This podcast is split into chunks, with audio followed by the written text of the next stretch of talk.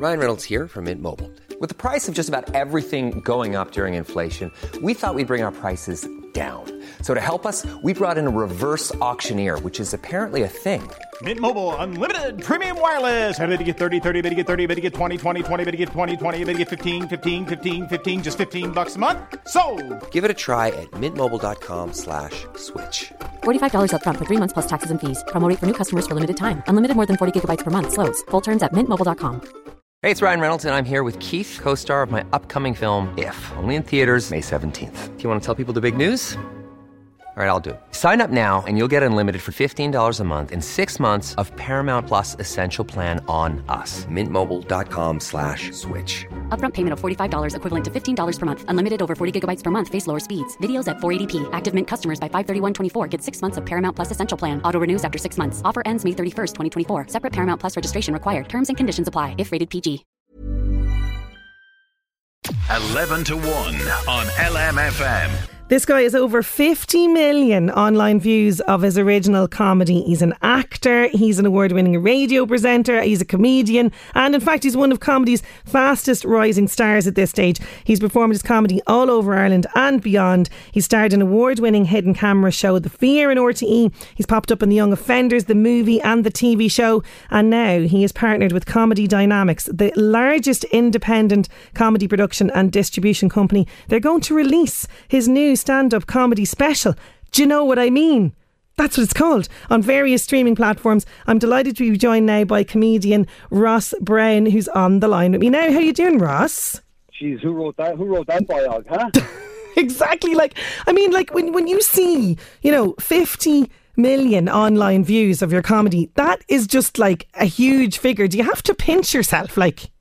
It's not really. There's a cat somewhere that starts the alphabet that's got more views than me, so it's not that big of a deal, really. In the in the in the broad scale of things, online doesn't really matter, does it? It's like, you know, I, I think I, I think I saw a woman singing a song on the Jacks before, and she had like a 400 million. So it doesn't really give you a good measure of quality. It's just kind of.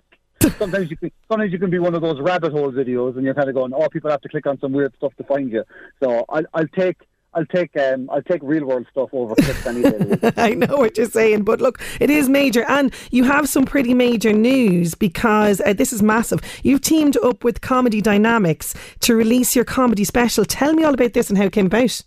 Uh, so we went to LA about three years ago, and we um, we hoodwinked a load of Yanks, uh, and we told them that uh, I was hilarious, and uh, I don't think they had a translator when they watched the special, so they just had to take it as they had to just listen to the laughs off the off the crowd in the Opera House in Cork, and they kind of, they they they must have been short on comedy for the pandemic, so they said let's give this guy special. um, yeah, look, we we got you know, it's a huge deal, and uh, this is my Irishness coming out now when you do the whole you know self-deprecation thing, but it's uh, it's a big deal. It's um, it's a huge deal. It's the first. Uh, I think I'm the first Irish or UK comedian to have signed with them and to get a, a worldwide release with them as well. Is bonkers. Like it still hasn't settled in, so we're kind of we're, we're, we're at their at their behest. We're kind of saying, right, we're following your lead. You're the big dogs, um, like the types of names that they have that they've already produced and distributed comedy for, like Kevin Hart, Bill Burr, Tiffany Haddish, um, Iliza Shlesinger, you name it. Basically, anyone that's on uh, Netflix or Amazon, scroll down through the comedy section. That's that's them. They make all of those. That is amazing to be to be included in, in the in the lineup there, as as you say, with, with those guys. So tell me about the show itself. This was filmed obviously pre-COVID and all the rest. Yeah, we filmed this in March of 2019, and we we made it kind of speculatively. We said let's make this, and then when, when we came back from LA, we'd made some good contacts, and we got a guy produced and Dane Cook's uh, Madison Square Garden stand-up special. So we, he liked the last show that we'd recorded before that. And then he said, right, I'll produce this with you. And we partnered up with him. And then we went, you know, we went full hog then for the, the Opera House show. So we had one take. We had a one and done. It was a, it was a one show.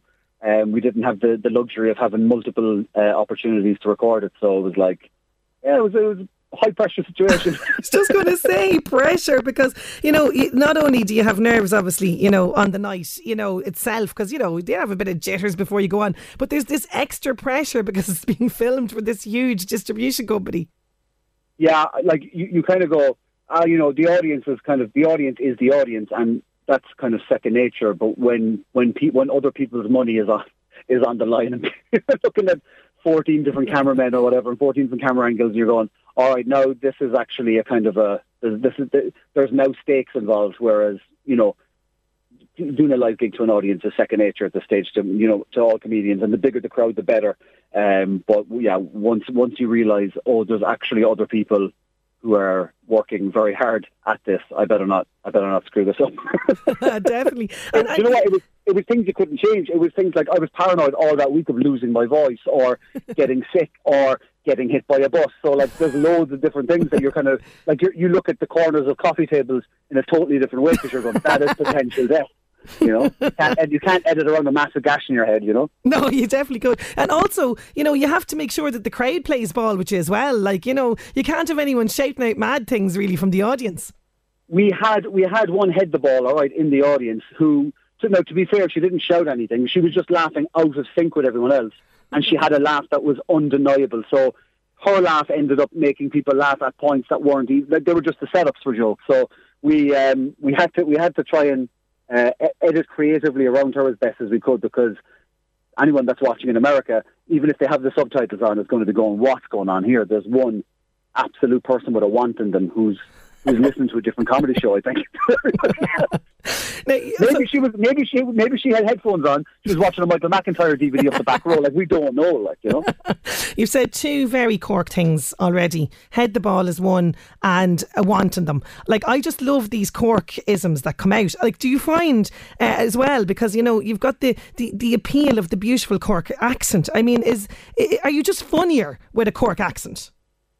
Not to Cork people, but I would assume there'll be a little bit of novelty. Like, uh, only because I have a Cork accent, and when I went to LA as well, being Irish, I realised that, you know, when people say, like, oh, you're very exotic, like, you know, if, if you saw someone now who was very exotic, you, you know, we have our own image of what exotic is, but to Americans, like ginger, pale people with freckles are exotic. Yeah. And I was like, I thought exotic had to be like, you know, the human representation of a mango or a pineapple. But apparently Brussels sprouts are exotic to the Yanks. So I think it's the novelty of just being from elsewhere or being, you know, other to, to, to the, the local people or whatever. And obviously, you'll have all the Americans who, you know, are seventh generation Irish, whose granddad, cousin, of course. dog walker was Irish. So that's something that we're definitely kind of leaning into with the American audience. But I mean, I didn't even know that there was a want in someone is something that's exclusively to Cork. Yeah. You know? Yeah, you see, like, I know these things because my mum is a proud Blarney woman, you know, and she comes okay. out with, like, they, she has her own lingo. I think you have your own lingo down there, you know, she creates words for things I've never, you know, that isn't the right word for stuff,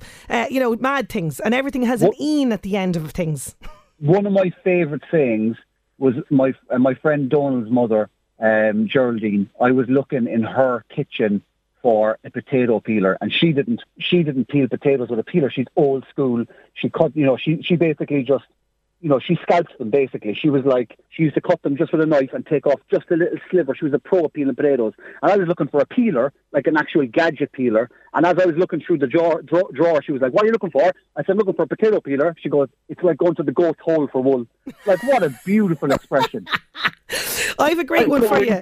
That, that, is, that, that is that is great. That is great. I my auntie, uh, well, my mother made like she's kind of renowned for like her baking abilities and cooking and stuff like that. And yeah. she made this beautiful cheesecake once, and her sisters were down from Cork, so you know the house was full of noise. Um, but she, uh, my my aunt, after she'd eaten it, she says, "Lads, you'd eat your toenails after that." oh, the, the same woman, Geraldine, was making a shepherd's pie once for her daughter's friends who were coming over, and she she said to me, "You put peas in a shepherd's pie?" I goes, "No." She goes, "Well, I put them in anyway." So she threw them in, and she was chopping up the carrots, but she chopped them only into like quarters. Like normally you dice them or you'd slice them or you do something, but she, or mash them. But she chopped, like she literally just chopped a carrot in four and did about eight of them, and there was giant chunks of carrot. And I goes, I said, Joe, you're going to have to cut them smaller than that. She goes, Era, sure they are, so it. I love it. I really do. I love it. Uh, but, but take me back to the beginning now because I, I heard a story that apparently you lied to Tommy Tiernan to get your first gig. Uh, that's a pretty ballsy move, by the way, lying to Tommy Tiernan. Yeah, I kind, I kind of had to. Um, so Tommy Tiernan was doing a gig in Cork, and I had previously met him while I was doing something for my old school. I was doing, I was interviewing people, performance uh, it was like a kind of a big schools competition fashion design thing. And Tommy was one of the judges. And I said to him, I was chatting to him uh, backstage and I said, I'd love to get him to stand up. And he said, I said, any advice? He said, right. He said, that's it, just write. Write loads of stuff and see if you have anything. Just write, write, write. I goes, okay, cool. And I met him about six months, nine months later at a gig in City Limits. And I said, hey, Tommy, I was, and he said, oh, yeah, yeah. He goes, did you take my advice? I said, I did. And I hadn't. and he believed me and he called his support act, Jerry Mallon, over and said, Jerry, can you give him a spot in Bar Cuba in Galway? And Jerry said, you're on uh, Friday week or Saturday week. And uh, I have to then write uh, 12 minutes of material in a week. Oh my God, the So I think- pressure. I think, I think that procrastination and pressure, uh, I think that is kind of what set the tone for the rest of my. Because I I love being slightly behind in preparation. I like I like that feeling of fight or flight. You know, when things are a little bit raw, a little bit loose. Sometimes things come out then in the moment that you know that might not be something that you would have you know kept in the edit or whatever. But I think they're the real moments that I like to think that it feels the show feels a little bit more alive because of it. You know. Oh, it's good. It's a good move. Not everyone can pull it off, though. I'm saying. You know, I, I'm guessing. I'm not saying I can either, but it's all I enjoy it. Now, look, scenes as you're headed for the big time, right? Uh, I think you deserve the honour of this on the show, right? Normally, when I have celebrity type people on my show, I ask them silly questions. Are you up for this? Oh yeah. Okay, down. okay, here it is. we even have music. What's in your pockets right now? Lint, Mint, lint. lint. Yeah, like belly button lint, but pocket wise. Okay, so feck all, in other words. Uh, who was the last person you texted?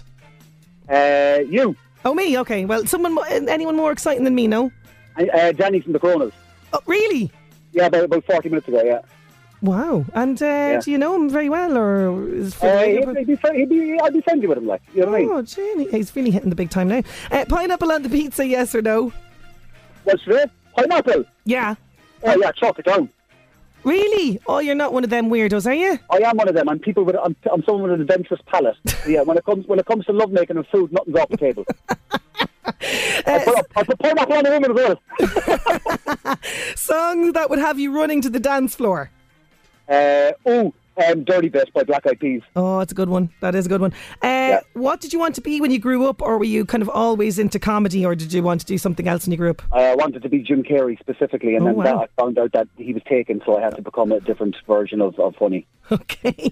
If you could have dinner with anyone alive or dead, who would you have dinner with? I'm guessing maybe Jim Carrey might be on that list. Uh, I was going to say dead, but you want someone specific here. Um, ooh, someone alive or dead. Ooh, uh, Phil Rosenthal from Somebody Feed Phil. Everybody, somebody Feed Phil. Oh, Uh, he okay. was, he was creator of Everybody Loves Raymond. Yeah. uh, a strangest thing a fan has ever said or done to you? uh, I'm pregnant. I'm married now. So look, that's what you get. That's what you get when you get free tickets to your shows, huh? Oh my God, I can't believe you just said that. And if today was your last day on earth, Come on, put it together. Be professional. Come on. If today was your last day on earth, what would you do? Say that again. If today was your last day on earth, what would you do? Uh, apologise to loads of people. Yeah, it's a good way to, you know, go off into the. Yeah, you got to hedge your bets just in case there is an afterlife. You want to make sure that you've done you've done right by yourself. You know. You really, you've done right by yourself, Ross. You really have, and you've done right by. You've put such a smile on my face today. Thank you so much for joining me on the show, and the best of luck with, with the with the special. We can get that everywhere now, can't we? On Netflix, the whole shebang. Uh, you can get it. You can download it and buy it on Amazon Prime Video as of tomorrow morning, and you can also get it in Ireland. You can get it on Vimeo or Amazon Prime to, to buy or to buy or rent, and then uh, it'll be available internationally. It's available like all all different places, like like Apple TV and all that jazz. But for us, it's Amazon Prime Video.